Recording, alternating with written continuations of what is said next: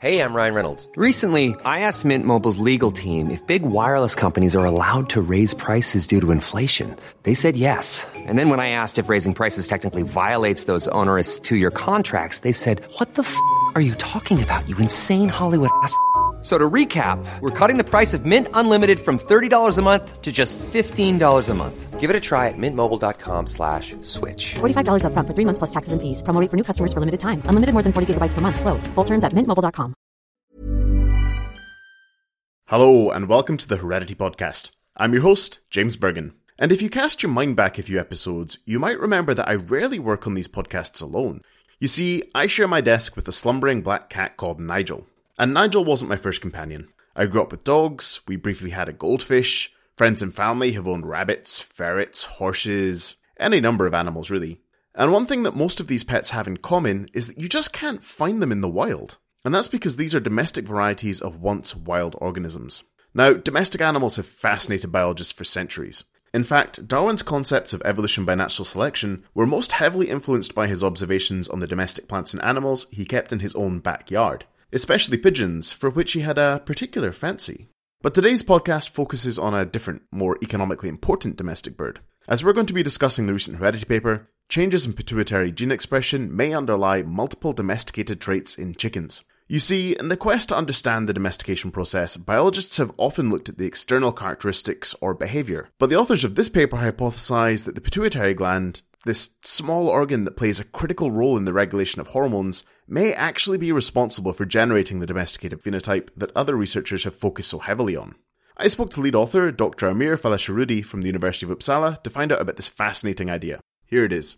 In your paper, you refer to the domesticated phenotype. Mm-hmm. What is this phenotype? Domesticated animals, mostly in general, share a set of uh, morphological and uh, behavioral traits that we can say it has domesticated phenotype. For example, like in general, they are bigger, excluding the chihuahuas and many breed of dog that we selected them to be smaller. And they don't have a strict seasonal reproduction. There is also certain color variants that are more common in domesticated animals, like a white color, for example. And also they are docile and have a lower stress response compared to the wild one. All of them together can be called as a domesticated phenotype. Okay, perfect. So, I mean, I think a mm-hmm. lot of that would probably be quite familiar to a lot of people listening when you kind of think about domesticated animals versus their wild counterparts. Mm-hmm. But in this study, you've mm-hmm. chosen to focus on chickens and one of their wild relatives. So, what was it about this species that really kind of drew you in? Why did you choose to study it? And how are they different to their wild relatives?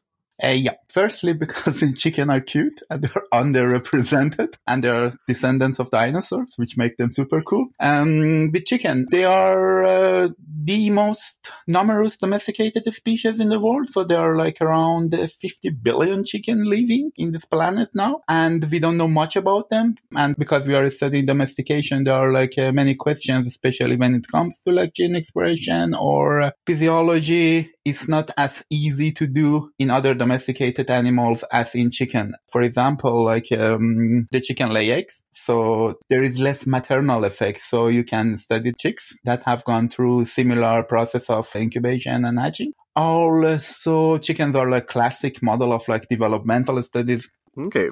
And of course, there are like hundreds of different species selected or evolved for different appearances. It makes them an uh, interesting species to study domestication. Yeah, definitely one of my sort of guilty internet pleasures is looking at all of the ridiculous domesticated varieties of chickens. There's a lot of very strange looking chickens out there. But I mean, kind of, Yeah, yeah. it's interesting when you talk about that because there are so many phenotypic traits that you could focus in on. But in this study, you zoomed in on something that a lot of people probably wouldn't think about, and that's gene expression in the pituitary gland. And why is it that the pituitary gland is Mhm. interesting in terms of domestication? hmm Pituitary glands like uh, lies between brain and a lot of different glands in the body. So it gets the signals from the hypothalamus and also it's going to give the signal or directly is going to affect the other organs in the body. Uh, the pituitary gland lies between brain and behavior and uh, differ various phenotypes that are affected by the domestication. For example, pituitary gland is involved in the stress response, uh, and the stress response is modified in the domestication. It's also involved in the reproduction. Reproduction is modified in the domestication. So in that sense, it's interesting. And also, given its importance, I think pituitary gland is very, very overlooked when it comes to domestication studies. Okay, perfect. Well, I mean, I guess, like, given that it's involved in so many things, I'm assuming the gene expression is quite complex anyway. So, what were the overall trends of gene expression that you were seeing between the domesticated and wild chicken varieties?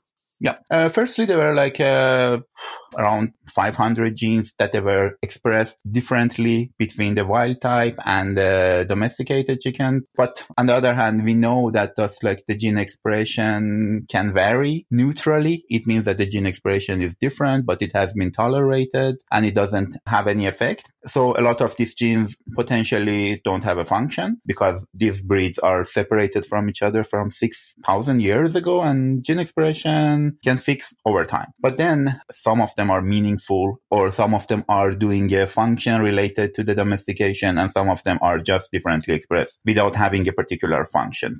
Then we f- focused on the genes that are uniquely expressed in the pituitary gland from a different paper. They did an RNA sequencing and then they came up with a list of pituitary specific genes. These genes are uniquely or highly expressed in the pituitary gland. So to narrow down the genes amongst those 500 that are potentially important, we overlapped this list of genes. Then we had like around uh, 34 candidate genes among them, there were like a glucocorticoid receptor, for example, that was expressed at the higher level in uh, domesticated chicken. It's involved in uh, stress response and its increased expression to negative feedback loop can suppress stress response, for example. Also, there were like other genes in that uh, candidate genes, such as uh, agouti signaling peptide or ASIP. Its increased expression in white leghorn, for example, can be related to them being bigger because it's related to obesity. It's also related to blocking the pigmentation and inducing yellow color.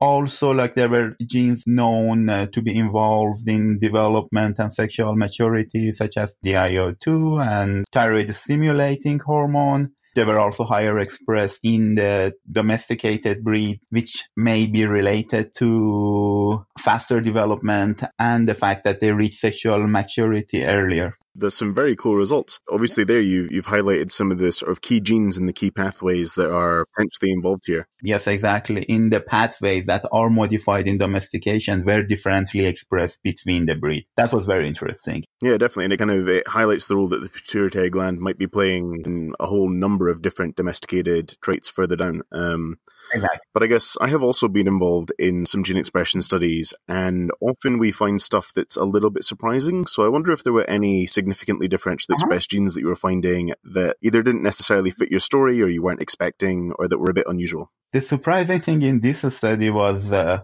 like almost everything was within our dream or within our expectation. I was not expecting to find this many key genes differently expressed in the pituitary gland everything was within the within what is that? What can I say? Within our speculation based on the phenotype. Um, the only thing that was like not, um, there was another gene, pre-opio melanocorticosteroid, uh, POMC. The, it's a precursor of ACTH. We, in our previous studies, found it to be higher expressed in the white red jungle fowl chicken, which is consistent with the higher stress response and higher uh, corticosterone uh, response of this chicken. But in this study, we did not find that difference. That was interesting. Yeah, and, and the red jungle fowl, that's the wild one. So the wild variety has higher stress levels in general. Yes, yeah, yeah. That was interesting. Yeah, uh, that yeah, that everything just made sense.